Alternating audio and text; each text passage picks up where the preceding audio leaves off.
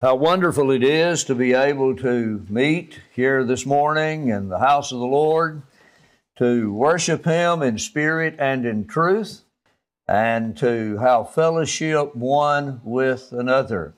Some of our folks are away from us today. One family is uh, at the youth conference up in Gatlinburg or that vicinity, maybe in Pigeon Forge.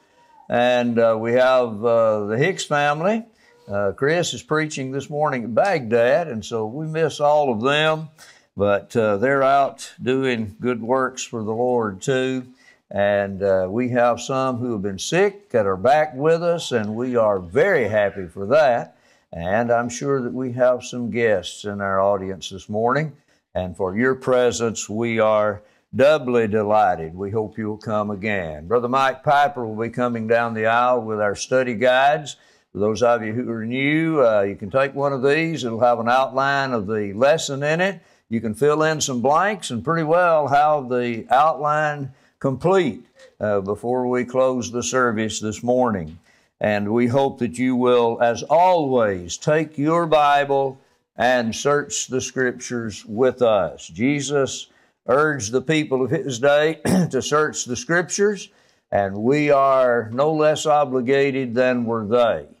Uh, the Bereans are commended in the New Testament for their searching the Scriptures to see whether what Paul was preaching was in harmony with the Old Testament Scriptures. We have the Old Testament and the New Testament. And so we're doubly blessed, and let's take seriously the responsibility that we have. Someone said once, be careful what you ask for and what change you desire because uh, you might live to regret it. Change is sometimes inevitable and even good, but sometimes it can be quite harmful and very damaging. So we need to be careful what we ask for in reference to change from a religious standpoint. So we're posing the question this morning with an exclamation point after it so you won't change. Are you sure that the change you desire is the change that you ought to make? The process of conversion, of course, involves a change. And that is the true change that is needed. We are to be converted to Christ. We are converted by the truth revealed in God's Word. The preaching of the gospel results in lives being changed. I can tell you of people that I've known, could talk about it a long time this morning, but that's not our purpose, whose lives have been changed dramatically by the gospel of Christ. I've had people tell me, if you only knew what I once was. Well, it's not my business to know. God knows. And He is the one about whom we ought to be concerned. Jesus said in Matthew 24, verse 35, Heaven and earth shall pass away, but my words will by no means pass away. I'd like for you to imagine with me for a moment a conversation. Two people are talking. Person one says, Why is Walmart called Walmart? Person two says, Well, I don't know, but it could have something to do with the name of the founder. Sam Walton. That's where Walmart, I guess, came from, wasn't it? The Walton family, not those that lived on Walton's Mountain now. I think this family lived over in Arkansas. But Walmart was started, and uh, we have that name, Walmart. Well, the other person says, Well, I don't like that name. What do you mean you don't like that? Well, I just don't like that name. Walmart. I think we need to change that to community mart. How would that be? That, that sounds a whole lot better. That would involve everybody in the community. Well, I don't know about that. But the other fellow is pretty persistent. He said, I'll tell you what. I so detest that name that I'm going to, in make an investment, I will buy the sign and give you permission to put it up, and we'll change the name of that structure to Community Mart. The other fellow says, Well, I don't know about that. That building doesn't belong to me. That business doesn't belong to me. I, I don't have the authority to do that. But the other fellow says, Well, wait a minute, I am giving you permission. But the other gentleman comes back and says, Wait a minute. You don't have the authority to give me permission to change it. I don't know about you, but I've seen some signs that I would love to change. Sometimes when I drive I 40 and Barbara's sitting by my side and we come upon that sign that says Love Shack. Any of that, any of the rest of you seen it? I told her if I was a mean and conniving fellow, I would get me some paint. And in the dark of night, when there's no traffic on I 40. That's a laugh, isn't it? I would bring my ladder and sneak up over there, and I would paint over the word love, and I would write L U S T. Would that be a more accurate description? I personally think it would. Am I going to do that? No, I'm not going to do that because I don't have the permission to do it. I didn't pay for that signboard. We have freedom of speech in this land. I don't have the authority to do that.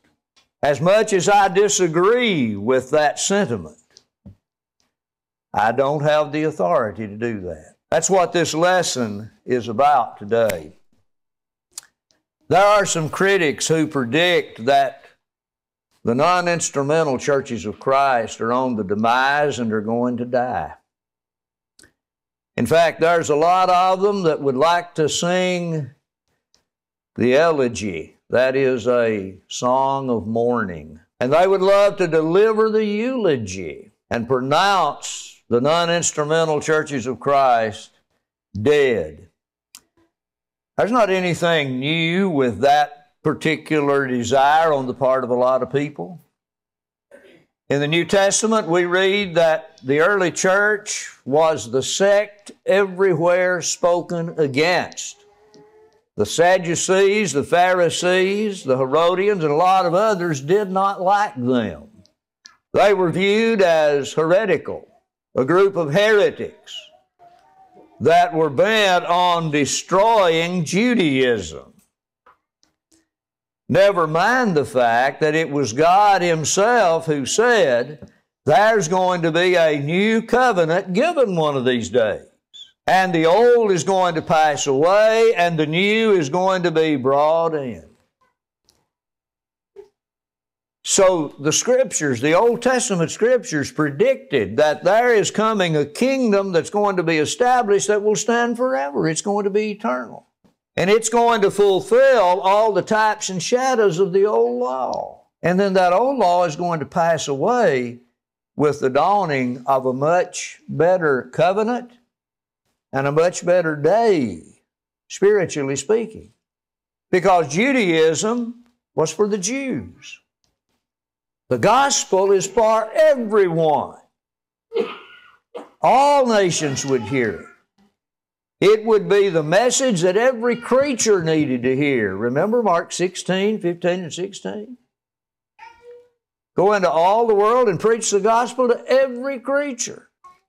All people needed to hear it.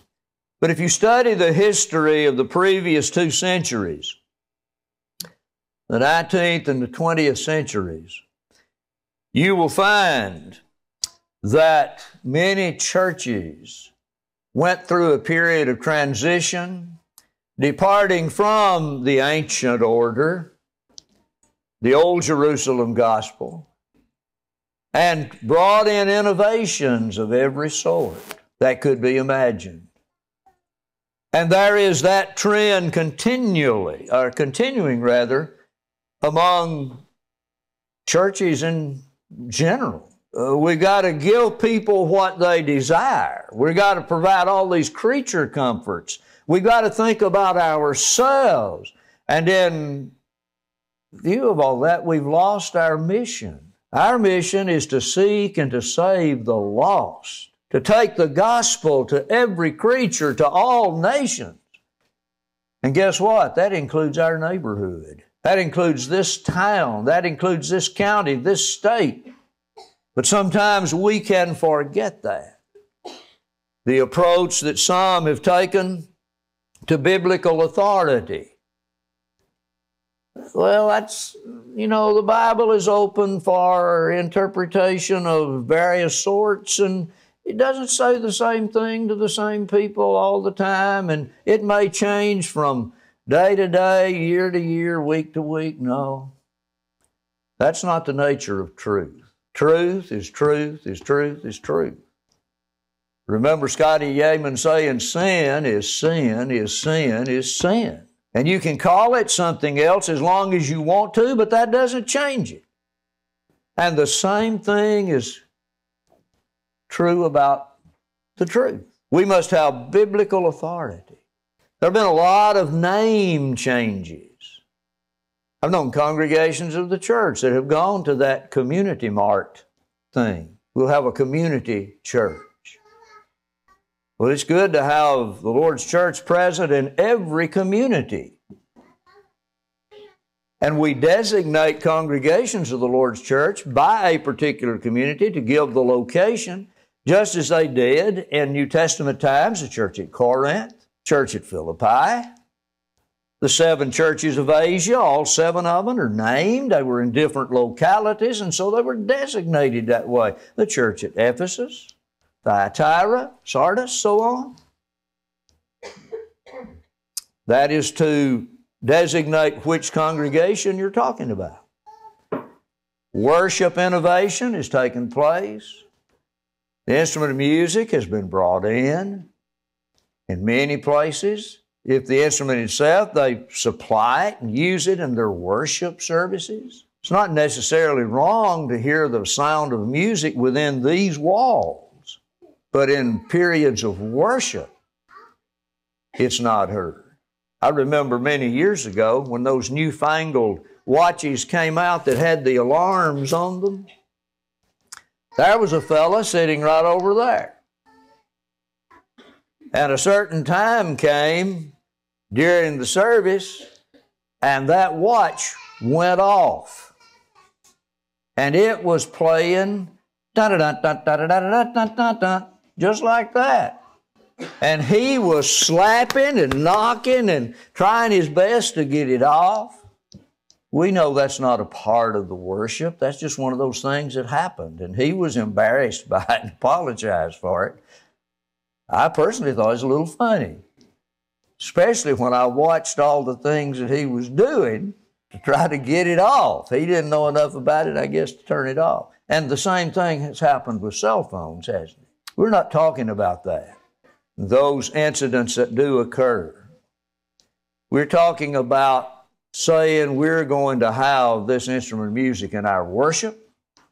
There are even those who have tried to compromise and say, well, we'll have a non instrumental service and we'll have an instrumental service.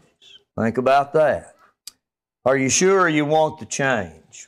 The words progressive, or the word progressive is used a whole lot. We're making progress. With all these innovations, we're progressing.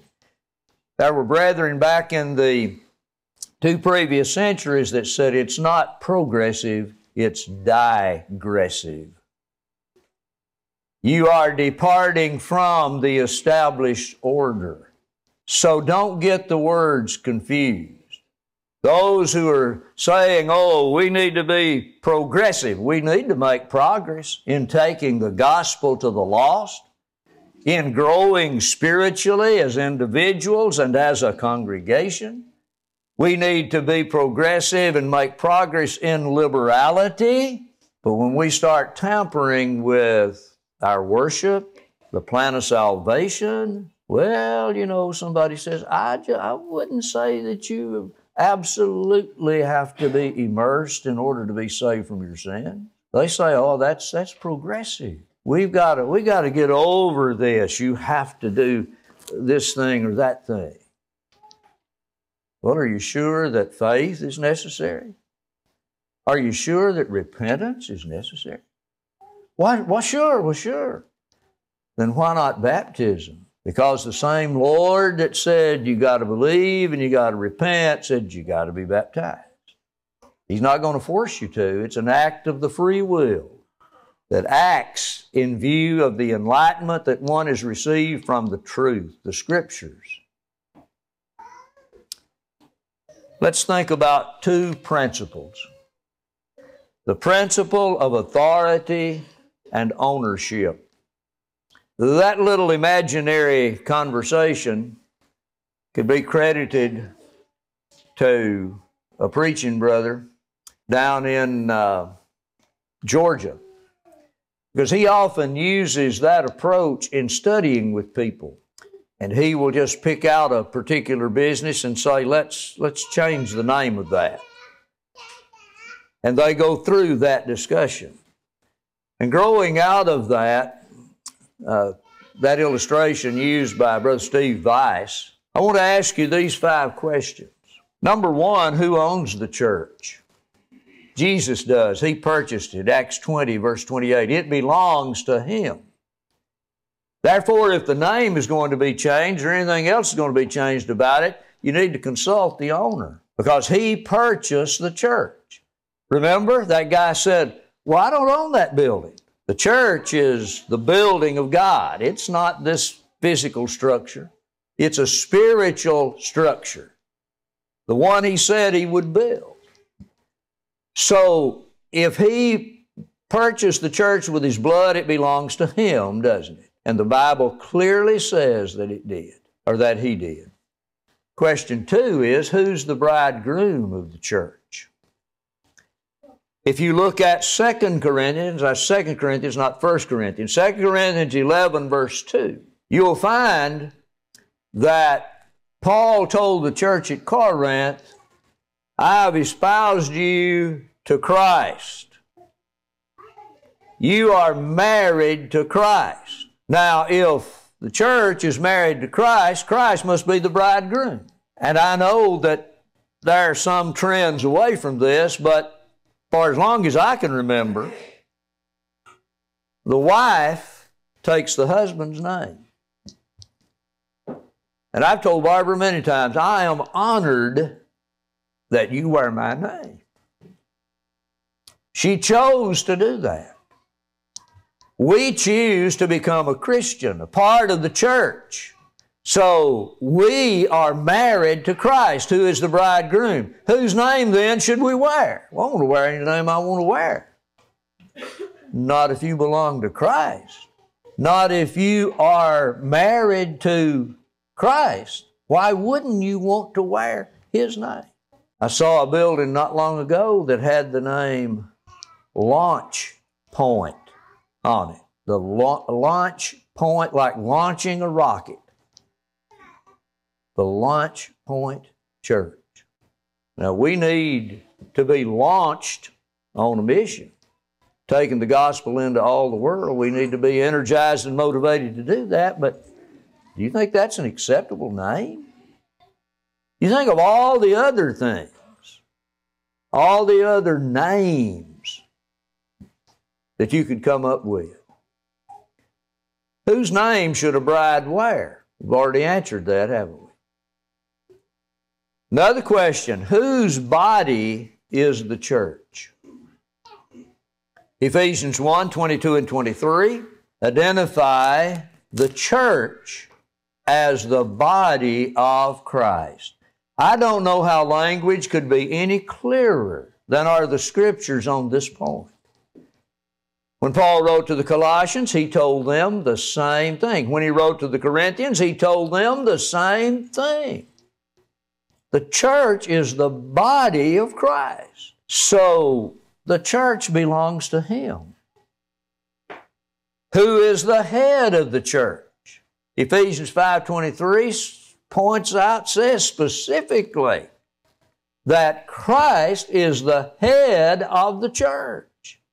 There's no debating about that if you believe the Bible. Sometimes we get mail here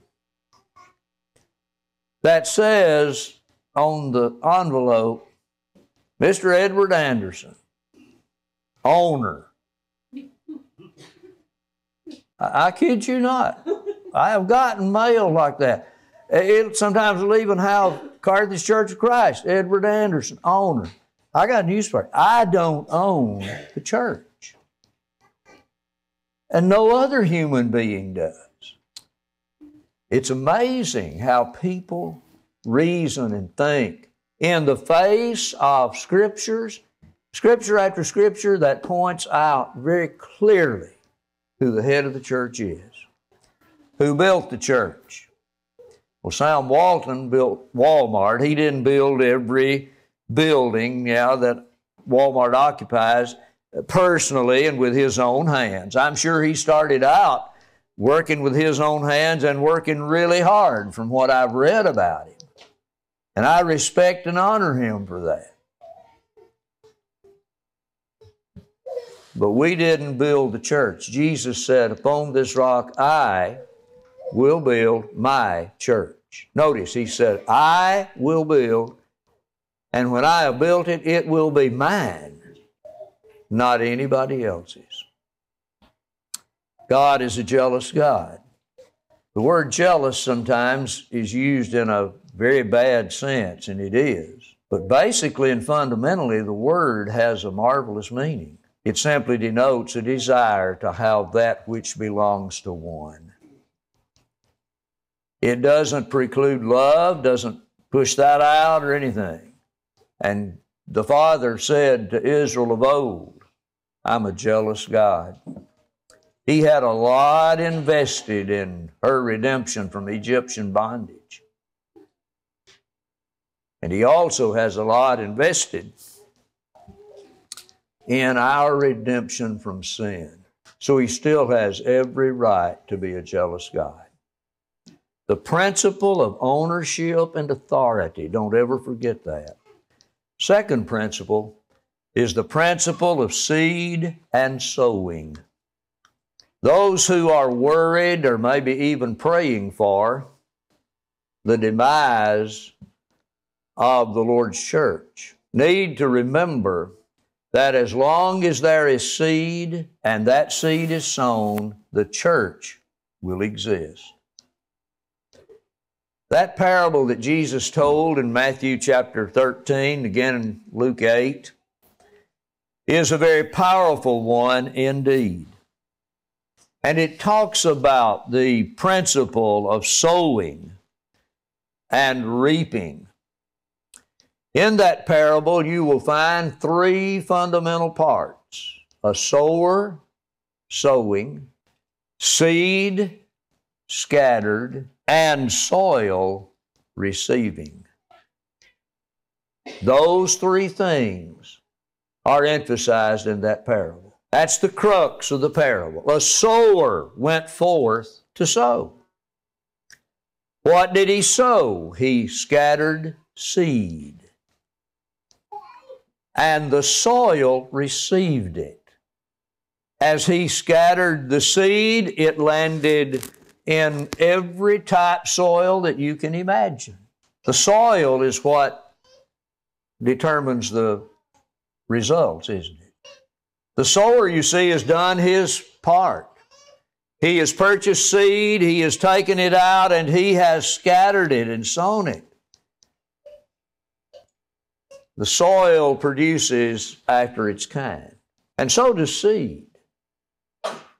Seed have a powerful ability Many of you remember my story about the parking lot beginning to buckle up and, and crack and just swell. And I thought, we just paved the parking lots many years ago. I thought, what in the world is going on? It's about this time of year. Lo and behold, in a few days, beautiful buttercups came up through that asphalt and bloomed. And we had to dig all of that out and get rid of it. That shows you, I know that buttercups come from above, but that shows you how powerful the germ of life is. I grew up on a farm. We planted corn, wheat, oats, so many things. And it was always amazing to me how we would drill that corn into the rows that Daddy had laid off, and we had, quote, double furrowed. That's when you use a bull tongue plow to freshen the soil where it has been laid off with a turning plow. And then we would drill that with a corn drill drawn by a mule. And that corn would disappear. In a few days, we'd go back.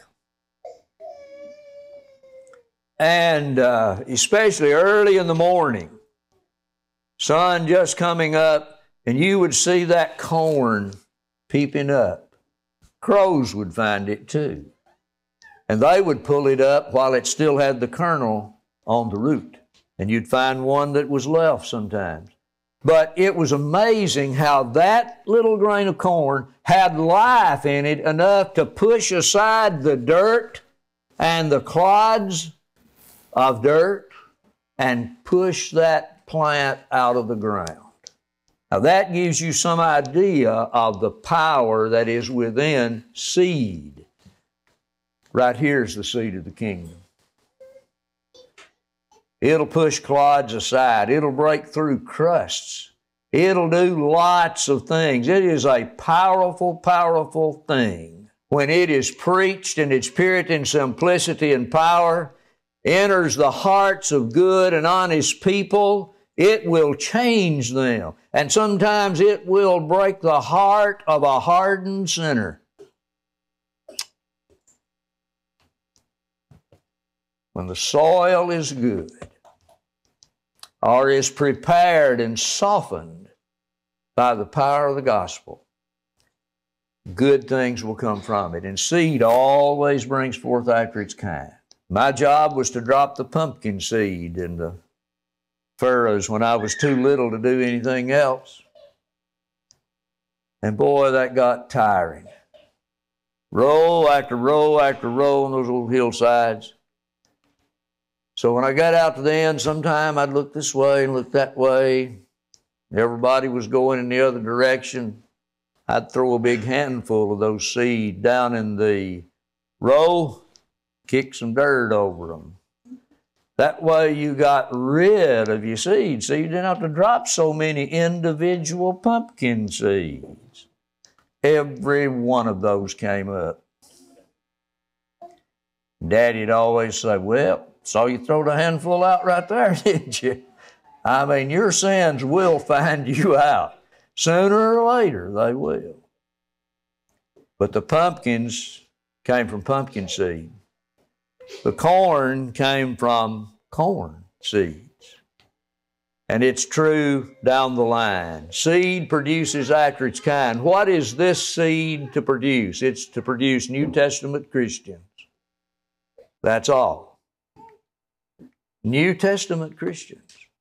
The kingdom and the church will exist as long as the seed exists. Well, do we have anything to assure us and comfort us? Look back again at Matthew 24 35. Heaven and earth will pass away. But my words, listen to this carefully now, will by no means pass away. There is nothing powerful enough to destroy the eternal Word of God. Not one thing. My Word will by no means pass away. There's nothing that can destroy it. It's like the proverbial anvil, well, the literal anvil that wears out the hammers, not the other way around. And the skeptics' blows have been rained upon it for centuries and centuries and centuries, but we're still reading from it and preaching it and teaching it today. The church, friends, will continue as long as the seed is sown. We need to stay busy sowing the seed of the kingdom.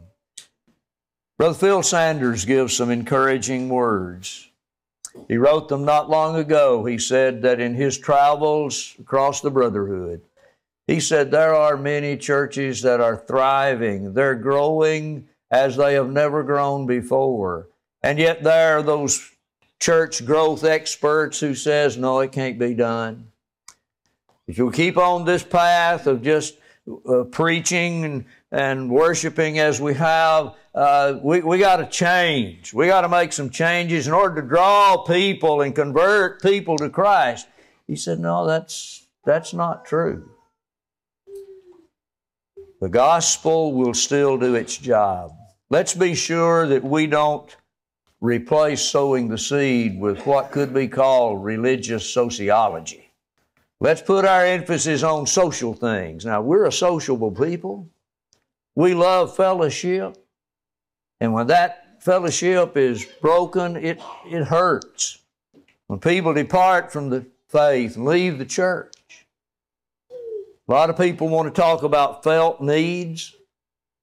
Friends, Jesus talked about self denial. Matthew 16 24. If anyone will deny himself and come after me, is what he said. So many times, well, I just I just need this. You know, I, I need this particular thing to be done. That some of those creature comforts. I've known of people that left certain congregations because, well, their pews aren't padded. Or whatever. A person is saved and added to the church today just like they were in the book of Acts. They heard and believed and obeyed the gospel. And you know, there are people today who say, I'm going to join a church or I'm going to do this, that, or the other. Becoming a part of the church is not so much man's prerogative as it is God's. The point has been made that on Judgment Day, it will not be a matter of of if you're on a, the church roll, it'll be a matter of is your name in the Lamb's book of life? That will be the determining factor. And the Bible is very clear about that.